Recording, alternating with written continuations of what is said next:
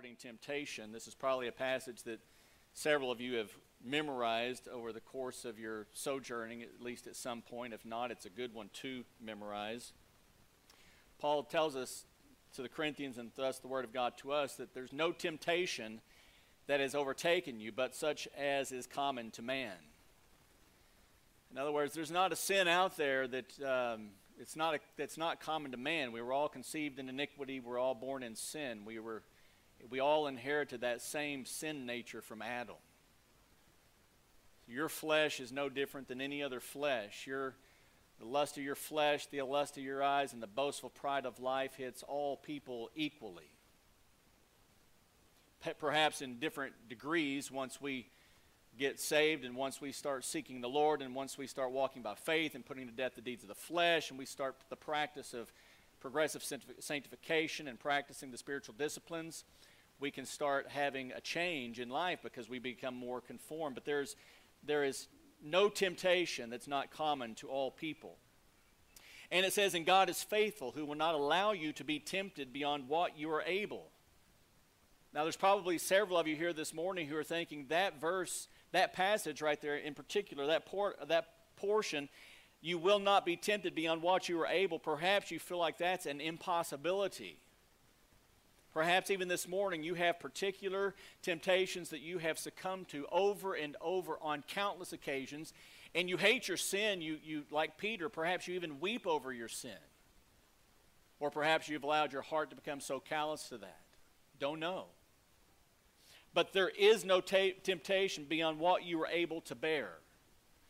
And so there's a choice of voices, of listening to the voice that's in your head that's telling you one thing, as we're going to see the voice of temptation that comes creeping into Jesus' life and how he resists that, and the same voice that's going to come into, your, into yours. Or there's the voice of the Word of God that speaks very definitively and very plainly. And here it speaks very plainly who will not allow you to be tempted beyond what you are able, but with the temptation will provide the way of escape also. Will provide, will provide the way of escape also, so that, purpose statement, you will be able to endure it. Jesus' example in our passage this morning in Matthew is a pattern of the way of what escaping looks like. It's as simple and as easy as that. And again, that little voice that we get in our head that oftentimes sounds an awfully like our own voice, that's always telling you why it's okay to not be as holy as God is holy. After all, He's God and I'm not. And however that little voice starts making you feel perhaps comfortable with not being as holy as God is holy, perhaps not wanting to seek holiness the way God is holy. However, that plays out in your life, that, that voice that seeks to soothe the flesh, that voice that even will misuse Scripture to justify sinful behavior. It's a voice that tells you of, of, of how deserving you are of certain pleasures in life because really somebody over here owed you something and they didn't provide for you, thus you have the right and the and it's probably even okay. God understands that voice. It usually seems to get the best of us. Is probably one of those flaming arrows from your adversary that the Apostle Paul talks about in Ephesians chapter 6. What do you think?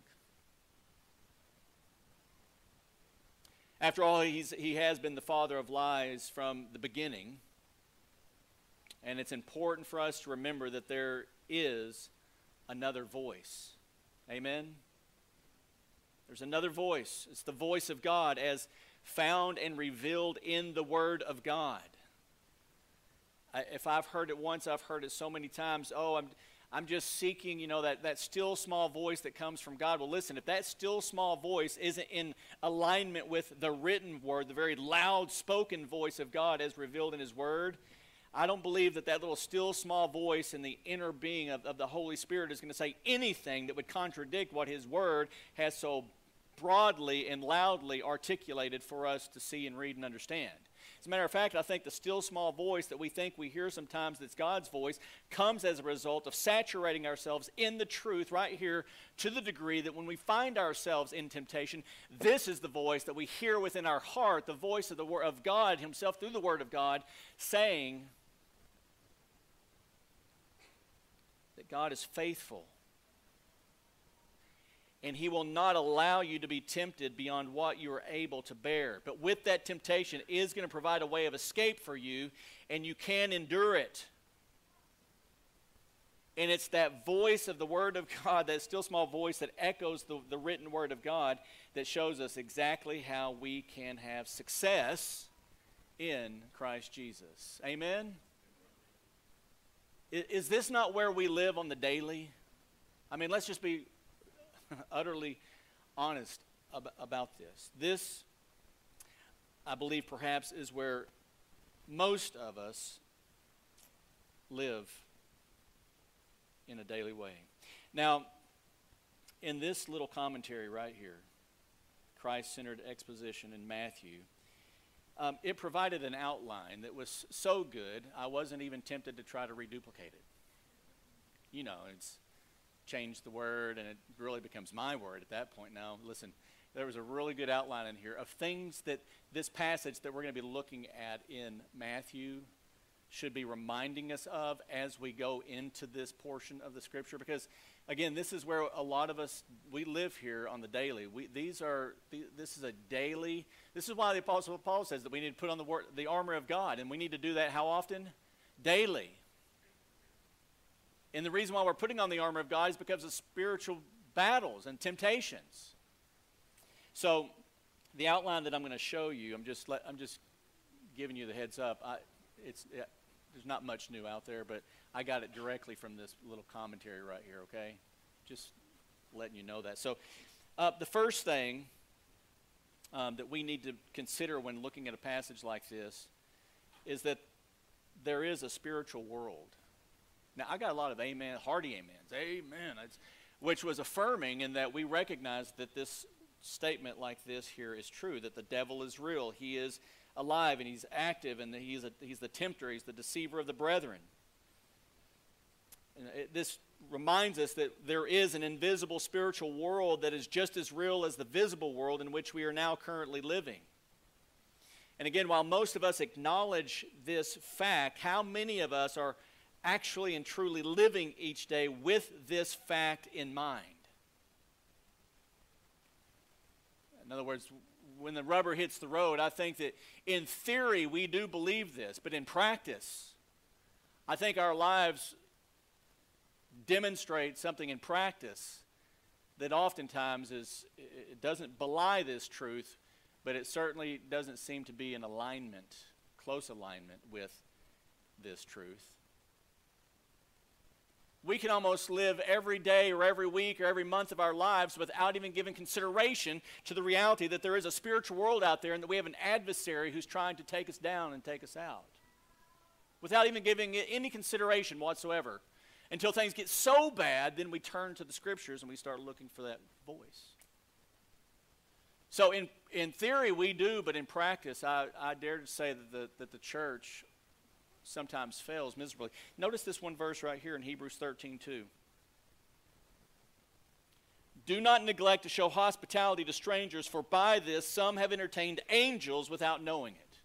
How many of you consciously live on a daily basis thinking that the entertainment of, of strangers in your life might perhaps be angels sent to you by God to aid you, or you aiding them on some purpose that they have in life or down here on this earth?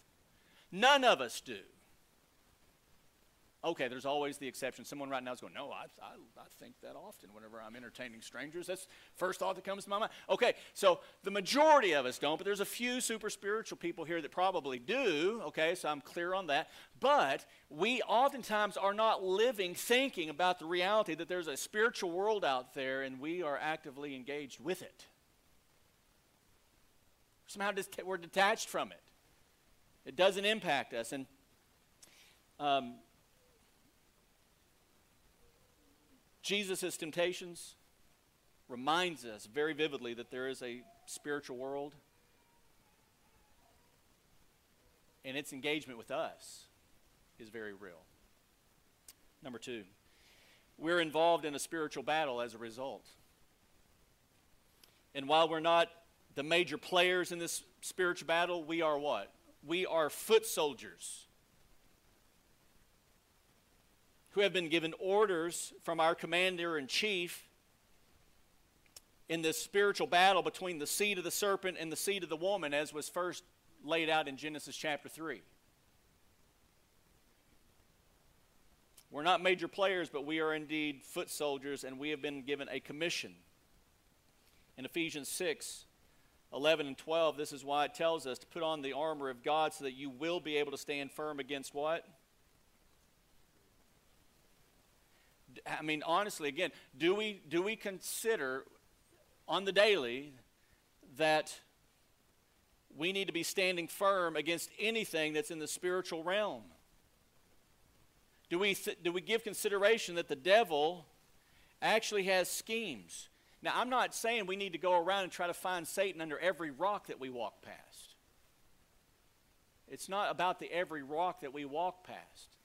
It's about the thoughts that come infiltrating our minds with regard to, oh, it won't hurt. We can, we can put on our private search mode in, in, in Safari and no one will ever know our history because it's, it, it forgets it when we leave and we can go into whatever place we want to go into. Those rocks. Those spiritual battles and we could go on. It's, I could give it, etc. etc.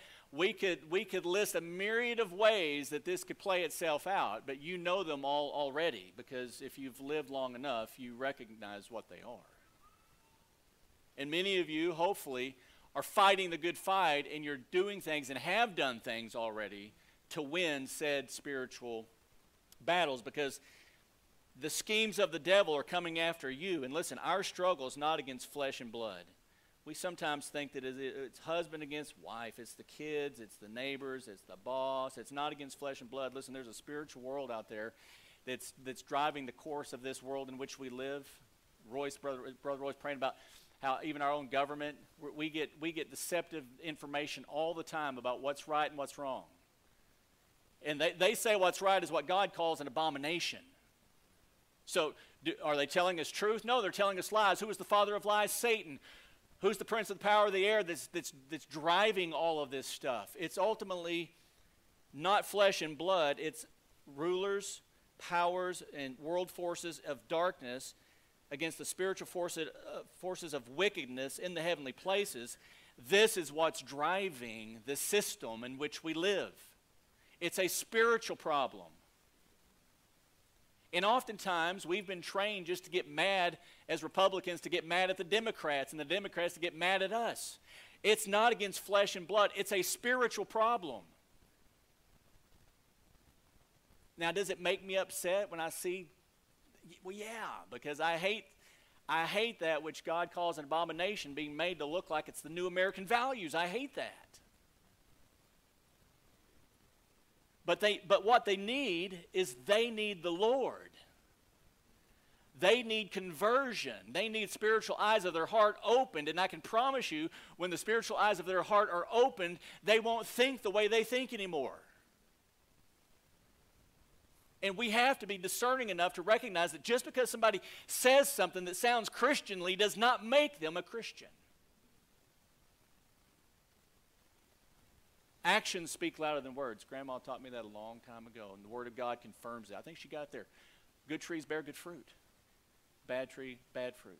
The sons of the devil, practitioners of sin. 1 John chapter 3. And they're easy to distinguish them between the sons of God because they become practitioners of righteousness. Why? Because the spiritual eyes of our hearts get opened and we desire to be pleasing to God, to be holy like God is holy. And you can't fake that forever. You may spring up and have a moment of excitement and, oh, yes, and sing the song and say hallelujah, but a year, three years, five years later, you're no more interested in the church and the people of God and attending a, a, a, a, local church and learning from God's word and being accountable to people and being disciples and making disciples. All of that is forgotten. It's washed under the bridge a long time ago. But baseball, hot dog, apple pie, Chevrolet, and Christianity, Jesus, it's right there, the American way. We, as the Church of Jesus Christ, we've, we've got to wake up and we've got to get back on our knees and start praying. These are spiritual battles that we are in, involved in, and it's on the daily. And I'm here to tell you, people need the Lord. Amen. They need the truth. And your, your life might be the only truth that someone sees that's reflecting the gospel of Jesus Christ. And then that gives your mouth a chance to speak forth the beautiful, wonder, wonderful good news of Christ the Lord. Let's be those foot soldiers. Thirdly, our enemy in this spiritual battle is formidable. 1 Peter 5 8 tells us, Be of sober spirit, be on the alert. Your adversary, the devil, prowls around like a roaring lion, lion seeking someone to devour. The degree to which we live our lives without giving any consideration to the spiritual world and, and, and what we see and how we interact with that and the people we interact with, I think is the degree that we fail to understand the form, form, formidability of, our ad, of, the, of the true adversary, Satan. This word right here, devour, notice how severe it is.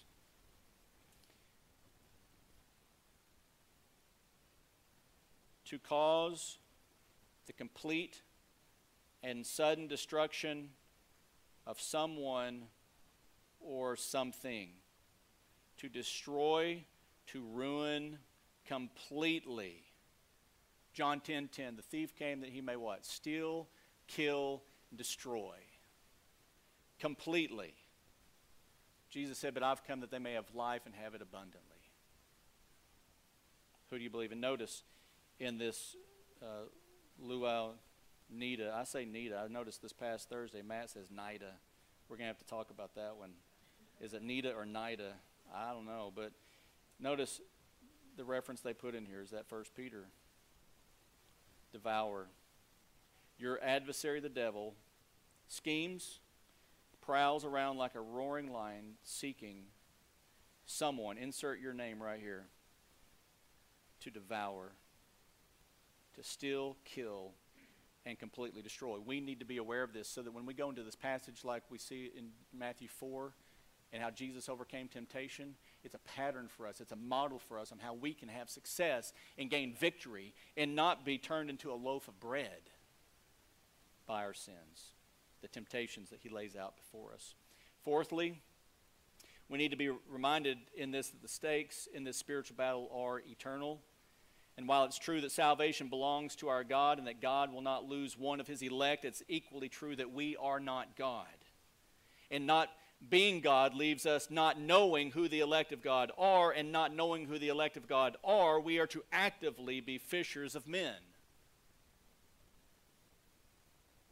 It's the gospel preached that is the power of God unto salvation. And Jesus sent us, his disciples, into this world to be witnesses, foot soldiers of the crucified Christ and of his dying for sins and the sins of the world. We don't just go around and herald God, Jesus, he died on the cross to save some of you. I don't know who you are, but if you're one of the elect, you'll feel that tugging of your, of your heart. No, we preach a whosoever will gospel come. Whosoever will believe today, come. The stakes in this battle are eternal. People need the Lord. Fifthly, the scope of this spiritual battle is universal. In Matthew 24 14, Jesus said, This gospel of the kingdom shall be preached in the whole world as a testimony to all the nations, and then the end will come. This battle is universal, and He wants to use us in this universal struggle so that we can preach the gospel, and then God will do what He's going to do with it, and He will save whom He chooses to save. Amen.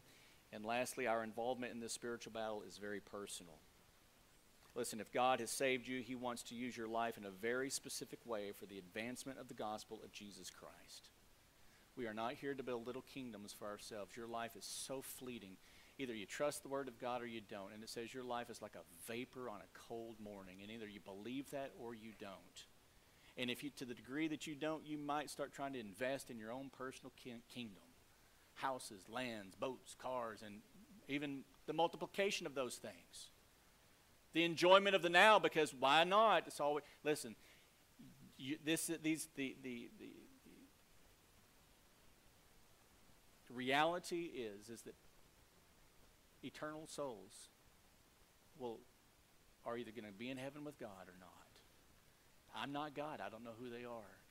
A- am I driven? Do I understand that I have a personal stake that God has chosen to use me, you, as an instrument by which and through which to accomplish the spreading of the gospel and the saving of souls?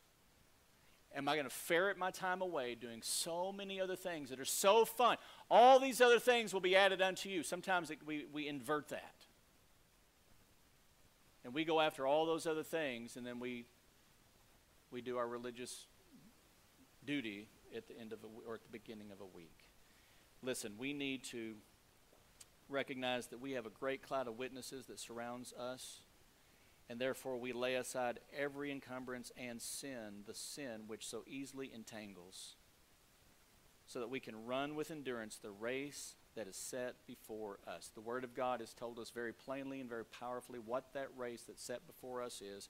And this is why in verse 2 it says we'd better fix our eyes on Jesus, His kingdom, the author and perfecter of faith, who for the joy set before him endured the cross, despised the shame, and has sat down at the right hand of the throne of God.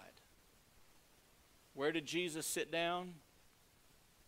He sat down at the right hand of the throne of God. And he's left us as foot soldiers down here to accomplish his purposes. For consider him who's endured such hostility by sinners against himself, so that you will not grow weary and lose heart.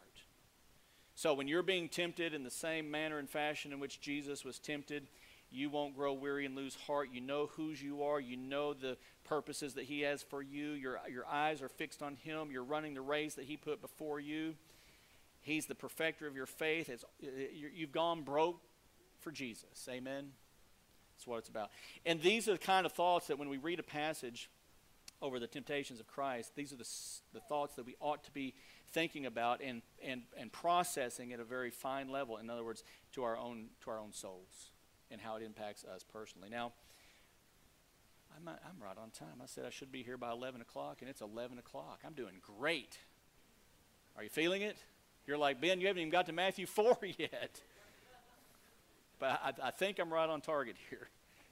So we saw these six things that makes us, that a passage like this should cause us to think more deeply about when we go into, uh, into Matthew chapter 4.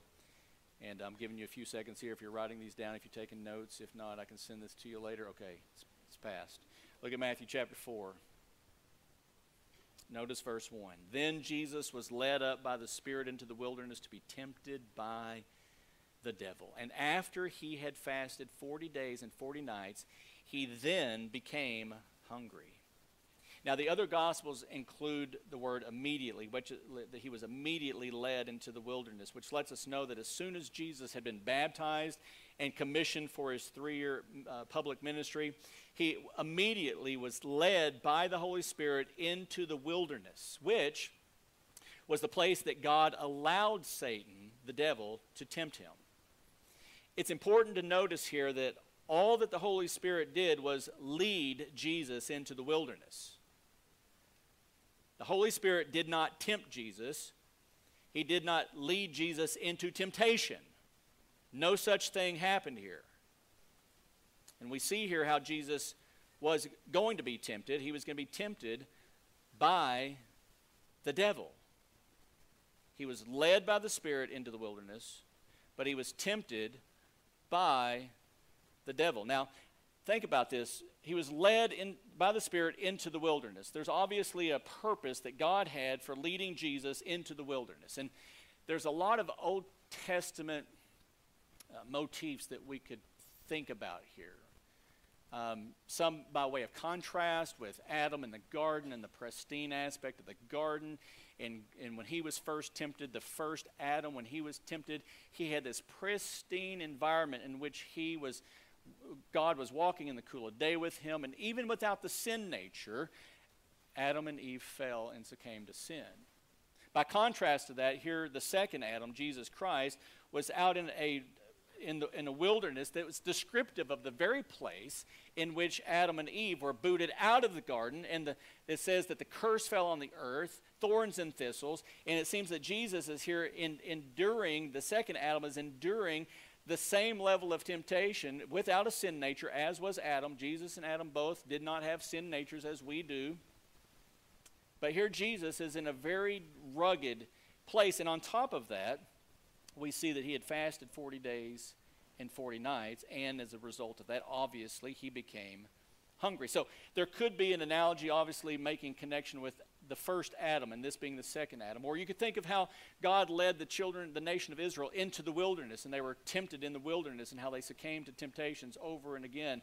But yet here, Jesus, the, the, the better Joshua, uh, the Yeshua who leads the, the, the people of the nation of Israel across the Jordan into the promised land, the better, the better uh, Joshua, uh, who Jesus is, um, he, he didn't succumb to these temptations.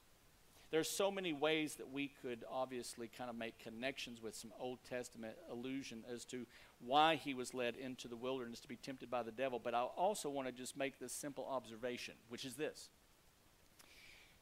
wherever the Spirit led Jesus.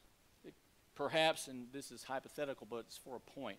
Then Jesus was led up by the Spirit into the city of David or onto the other side of the city of, or the Sea of, of Galilee, or wherever he would have been led.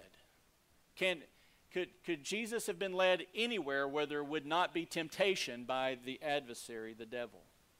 Can, can you, if you're walking by the Spirit and you're led by the Spirit of God, is there any place where you're going to find yourselves where the temptation of the adversary can't find you out?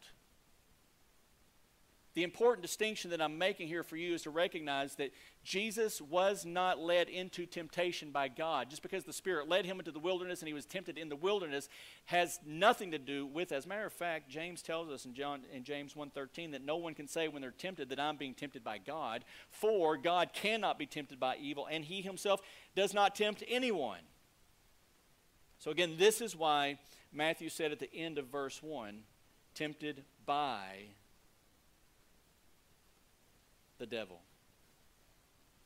Tempted by the devil. And then in James 1:14, he says each one of you is tempted when he's carried away and enticed by his own lust. So from verse 14 we can even say that the devil you know we can't say that the devil made me do it. Um, all the devil did was lay the temptation before you. All the devil did was lay a temptation before you, and then it was your own lust that carried you away and enticed you to eat the forbidden fruit of your own lustful desires. There's not even room for blame shifting here, like Adam did when he said, This woman you gave me, she made me eat the fruit, and I ate. She gave me the fruit, and I ate. Listen, and, and this is one of the things that makes the culture in which we live today one of the hardest of all cultures ever on planet Earth to live in and to keep your way pure. Because in everything, in every way, the, the pathways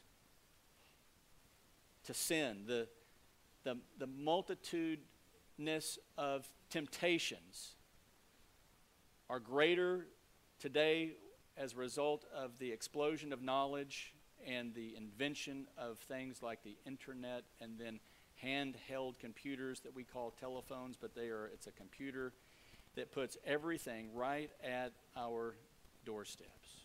Everything is there for the sole purpose of making the human heart discontented.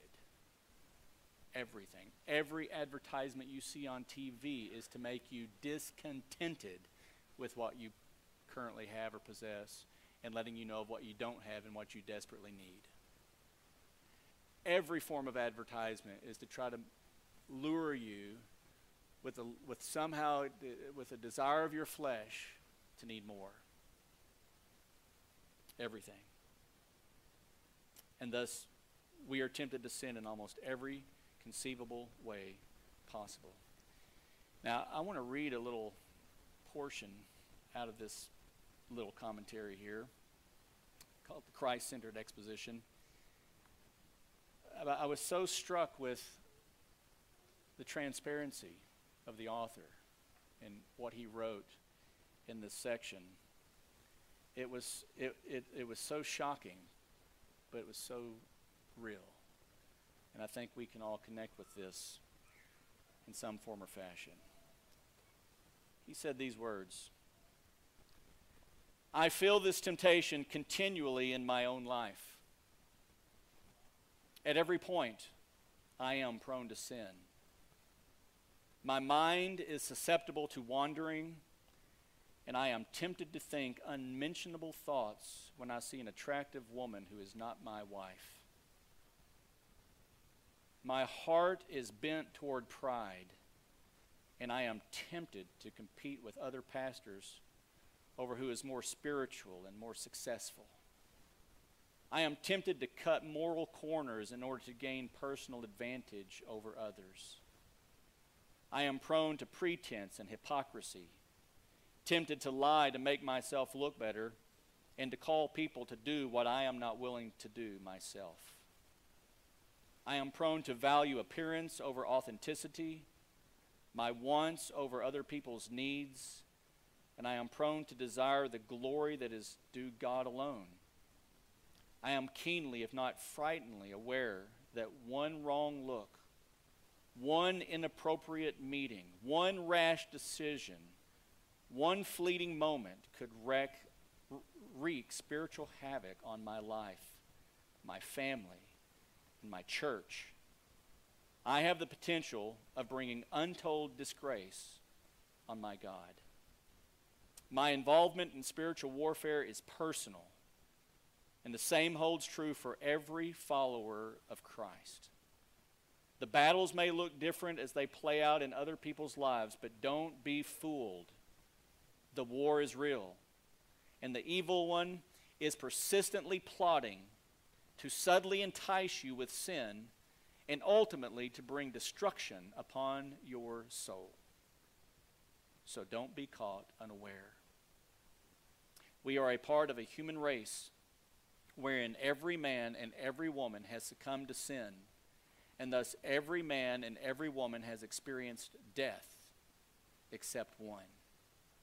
And that's the good news of Matthew 4 1 through 11.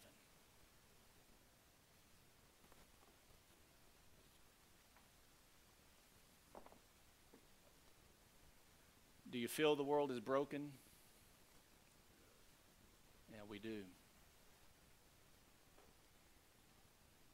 And the truthfulness of this pastor laying his heart out the way he did, I think gives insight into every one of our hearts this morning as well. You may be saying, well, I, there were some of those that, that weren't me. Well, take heed lest you fall.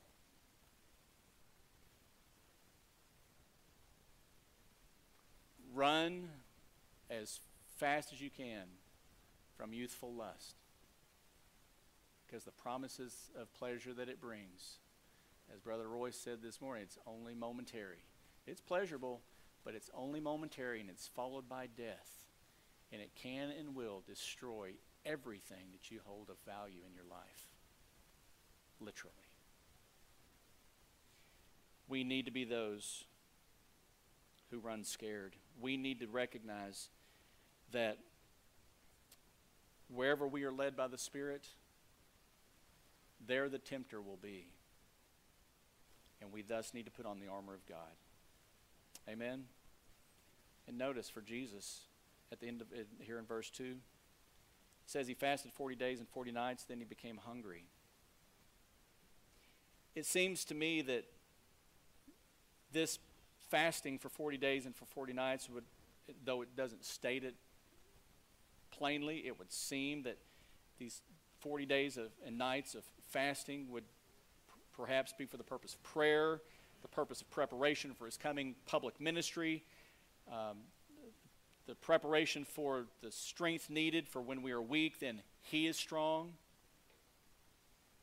So, verse 2 doesn't tell us explicitly what he was doing during those 40 days and 40 nights with regard to those things, but it does tell us what he wasn't doing. And it lets us know that he wasn't eating and that he became hungry. And so it seems that Jesus, at least physically, was in a very needy place, weakened in his human nature, susceptible then to the temptations that come. How many of you would articulate that the times when you're probably most susceptible to temptations is when you're in a weakened state? I think that that's probably true for most people.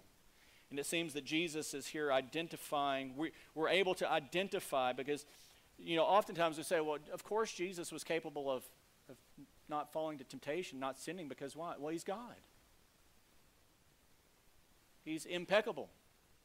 We had this conversation yesterday at men's study here on Saturday morning the peccability and the impeccability of Christ.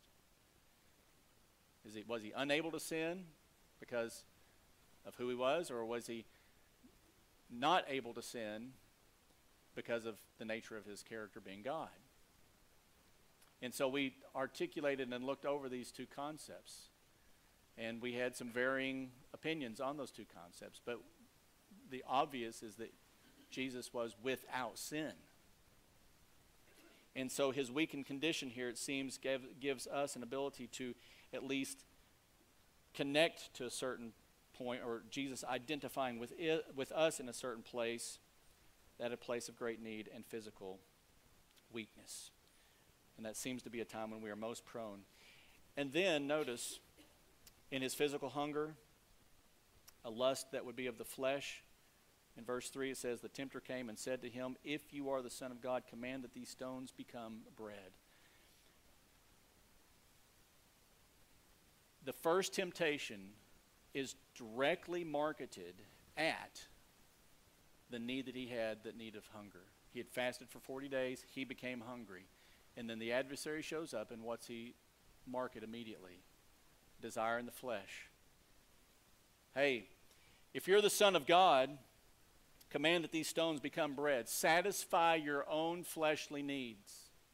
Seems to be the temptation that's dropped in front of Jesus here. Jesus was prone to saying things like, My food is to do the will of him who sent me.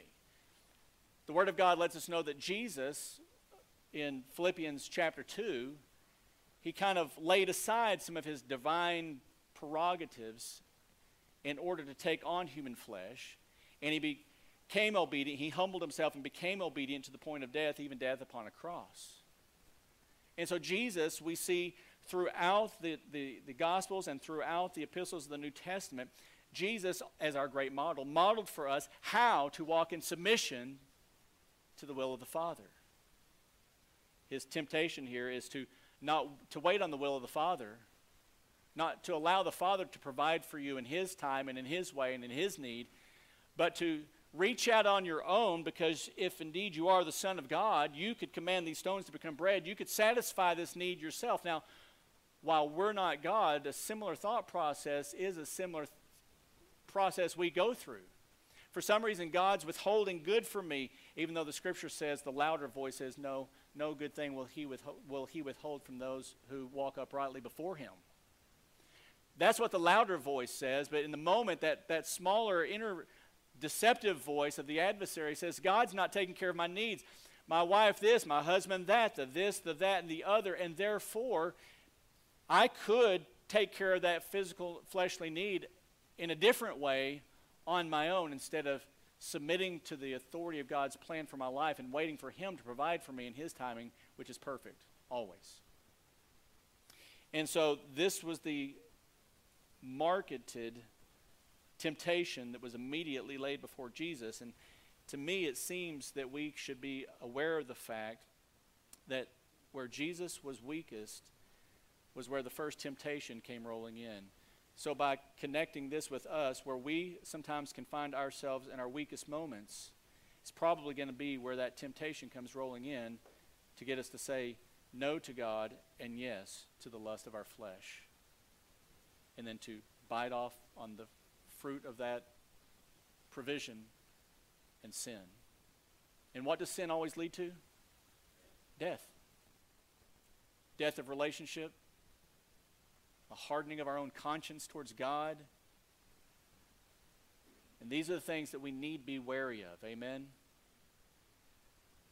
Amen. Well, I'm also acutely aware that um, my, uh, my timing didn't work out quite as, as, uh, as quite as good as I thought it was going to work out. Um, I got to my first marker just fine, but then I didn't get to my second and third in as timely a fashion as I wanted. So um, we're going to need to pick up next week because I've, I've probably got about another 30 minutes here for you. And um, I don't think you have another 30 minutes worth of sitting in you. Perhaps you do. But I felt it important to, to start this sermon off with those six vital aspects that we need to be thinking about. Don't, don't, uh, don't shut your Bible on this one today and go home and you know wait for next week to pick it up and see what Pastor Ben has to say. Get back into this text throughout the course of this week. Study, read, think, and process because this is what we do and we need to do on the daily. And Jesus is leaving us a great example. We're going to finish here on verse 4 and then we'll pick back up with the second temptation. But you see what the example is? The example is the use of the Word of God. What did David say? Thy word I will hide in my heart so that I might not sin against God. He answered and said, It is written. The word was hidden in his heart. And we tend to say, oh, but he was God. Of course he knew the word of God. He knew it all because he's God. He wrote the book. And I think we fail to appreciate that, that Jesus was both God and man. Both God and man. So he can identify with us in our weakness. We've got a dear brother in our life group. When he, we first started our life group, said, you know, scripture memory is just something I haven't ever, just I'm not good at it. And he's, you know, he's a little bit older than me, a little bit, not much. And to start, you know, to start now seemed kind of like a daunting task. And let me tell you, this brother has memorized upwards of 15 scriptures in the course of the last six months. He's hiding God's word in his heart. It's the old, you know, an old dog learn new tricks. Because whenever, the, as old dogs, when we get into this word and we realize that Jesus has left us a model on how to have victory in life over temptation, the lust of the flesh, eyes, boastful pride of life, all of a sudden you find a want to within you that makes you do things that previously maybe you hadn't thought about doing. Jesus leaves us this Man shall not live on bread alone, but on every word that proceeds out of the mouth of God. Where is life? Man shall not live on bread alone. Where is true life? It's not in the things that we can do to accommodate our fleshly needs. Where is true life? It's, on, it's found in every word that proceeds from the mouth of God. Where do we go to find abundant life? Jesus says, I came that they may have life ab- to, to, to the full, abundantly. We go to the Word of God, and therein we find life. And we hide it in our hearts so that we might not sin against God, and therein we find abundant life. We taste and see that God is good in all his ways. And that waiting on his provision for us, no matter what the issue or circumstance or need may, may be, that in waiting on him, we prove that, that Romans 8, 28 and 29 passage, that God causes all things to work together for good. And he, he does that in our lives. Amen? So we go to the Word of God we hide it in our hearts, and we pull it out like the sword of the Spirit, and we smash those vile, wretched lies to pieces every time they're raised up against the truth and knowledge of God and His Word. And you say, Pastor, how many times do we have to do it? You do it every single day, every single moment if necessary. If- the, if the lies and the temptations just keep coming, you keep pulling out that sword and you smash that vile, wretched lie to pieces. And you remind yourself of the truth of God's word, and I promise you, the more you do that, the more you invest your life in God and His word, you will taste and see that God's ways are good. And that's why when we started off with that passage, there is no temptation that can overtake you. He will provide the way of escape, and here is the way of escape. It's believing in His truth over the lies. Let's pray.